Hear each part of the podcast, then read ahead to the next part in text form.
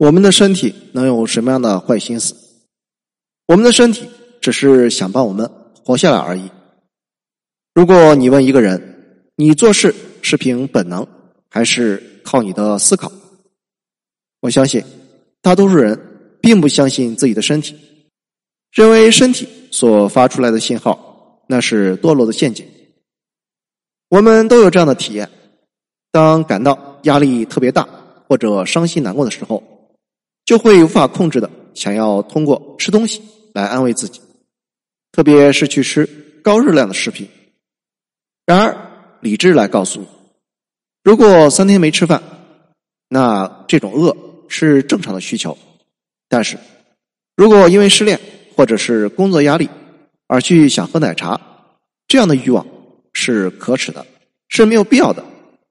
那么，为什么我们会在伤心难过的时候？想要吃东西，特别是高热量的食物。也许你知道，高热量的食物会刺激人体多巴胺的分泌，让我们感到快乐。但是因为高热量食物很容易让我们长胖，所以我们很厌恶身体为了追求快感而带来长胖的代价。但是，我们的身体真的只是为了追求快感吗？或者说，它为什么？会去追求这样的快感。我们的身体没有什么坏心思，我们的身体只是想让我们活下来而已。当面对各种威胁和压力的时候，身体会分泌压力荷尔蒙皮质醇。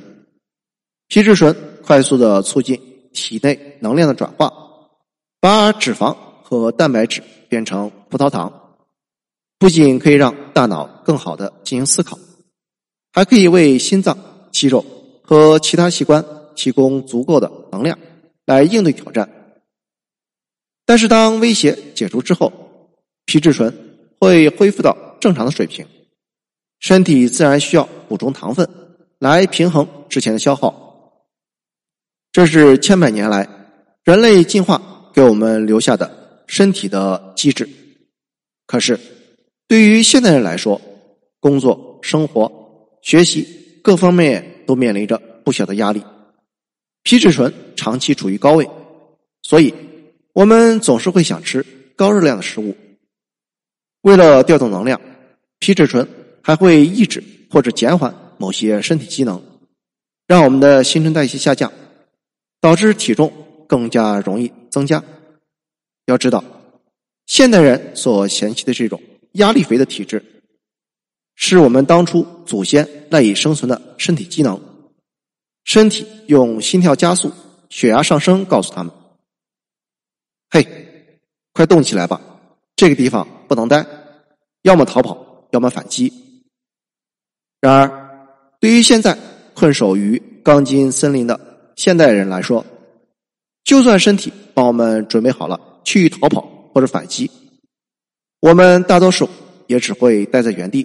忍着，受着，所以，对于高热量食物的渴望，并不是自暴自弃的放弃，而是身体积极应对危机后的奖励。在压力难过的日子里长的肉，并不是堕落的代价，而是身体对我们的保护和补偿印记。我们现代人喜欢人鱼线，喜欢八块腹肌，认为这些是男性阳刚的象征。可是，如果你去读一读明清小说，去看一看绣像本，你会发现，古代人所崇拜的男性英雄，大多数都挺着一副将军肚。由此可见，肥胖在古代不是病，肥胖是现代病。可是，这种现代病和其他疾病一样，病因并不是在身体的本身。而是我们和身体之间破碎的关系。现代社会太习惯于把精神和身体割裂，仿佛关于身体的一切变化都只是外在于我们的精神世界。胖子就是错，痛就是病。可是身体和精神从来没有一刻是分开的，只是我们太经常的忽略和抑制他们之间的关系。比如说。当我们热恋的时候，哪怕只是心里想着心爱的人，都会心跳加速，胃里翻腾，全身麻酥酥的。我们极为享受、珍惜这种感觉，甚至把这样的反应当做是寻找真爱的标准。哈哈，看吧，这个时候我们听从身体的指示。可是失恋的时候，即使这个时候我们真的觉得心脏和全身都在痛，痛的无法呼吸，比生任何病的时候都要痛苦、要难受。可是理智。这时候会说：“这不是痛，这只是幻觉，控制一下，控制一下就好了。”但真的是这样吗？没有任何一种痛是幻觉。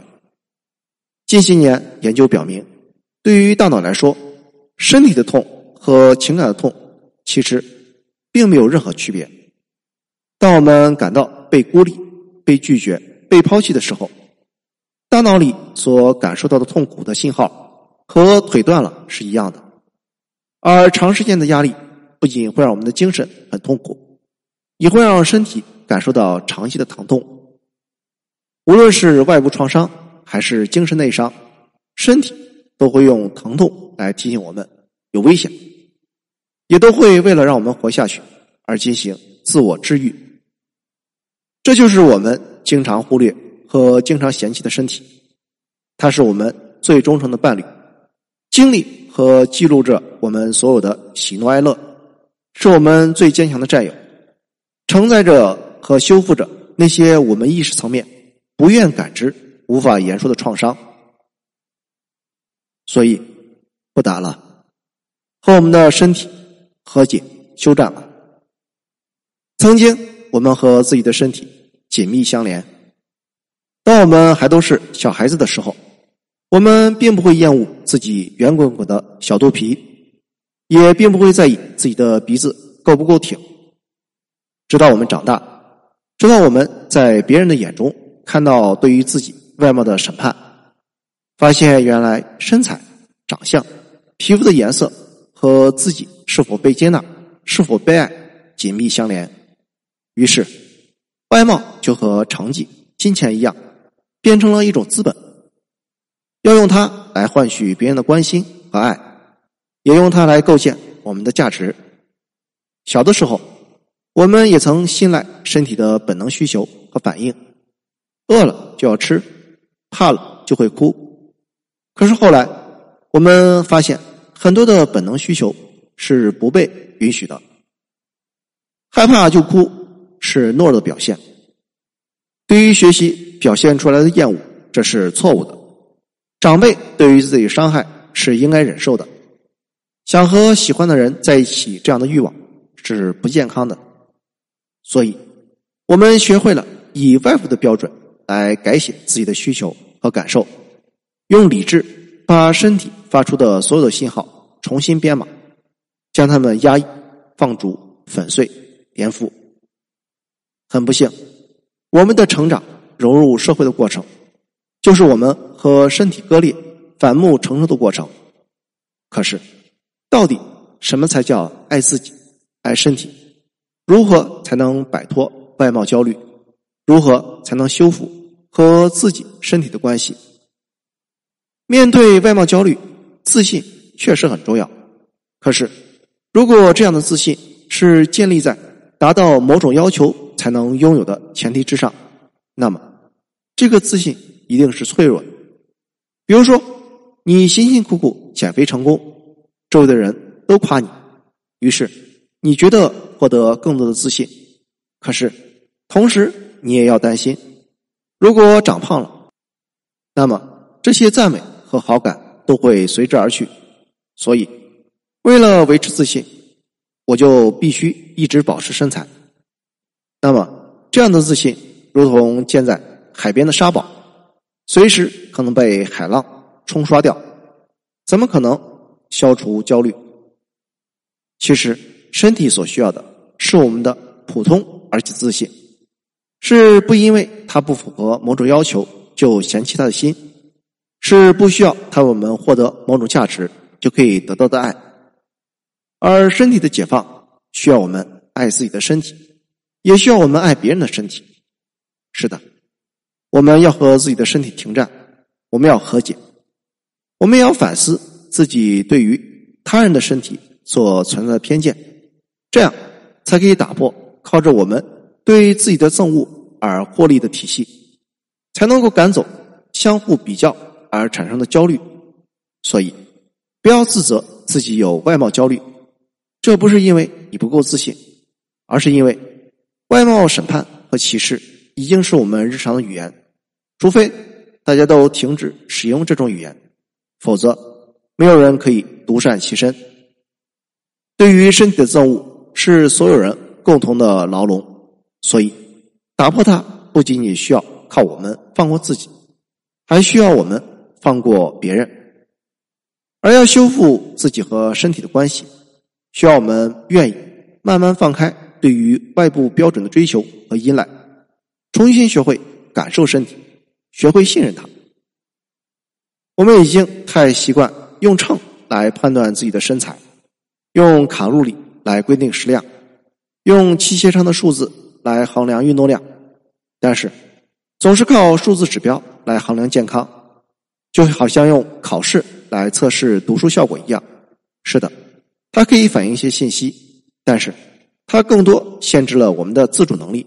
和探索的可能，依赖外部标准进行节食和健身，就像是不会游泳的人靠抓住浮木横渡长江一样，随波逐流，风险极大。我们每个人的身体状况不同，每天的状态也不同，依赖外部标准会让我们丧失对自己身体感受的能力。这对于想改造身体的人来说，不仅容易适得其反。甚至会很危险，所以，如果我们一定要减肥，那么试着放缓脚步，体会身体的变化和需求。不舒服的时候就停下来吧。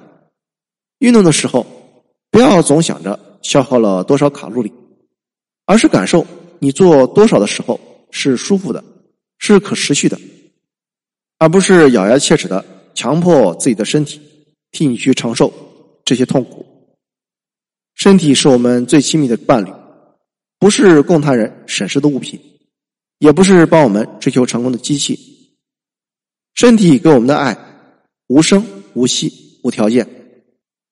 曾经我们也那么的爱身体，现在我们把它找回来，还为时不晚。谢谢收听，欢迎评论、点赞和转发。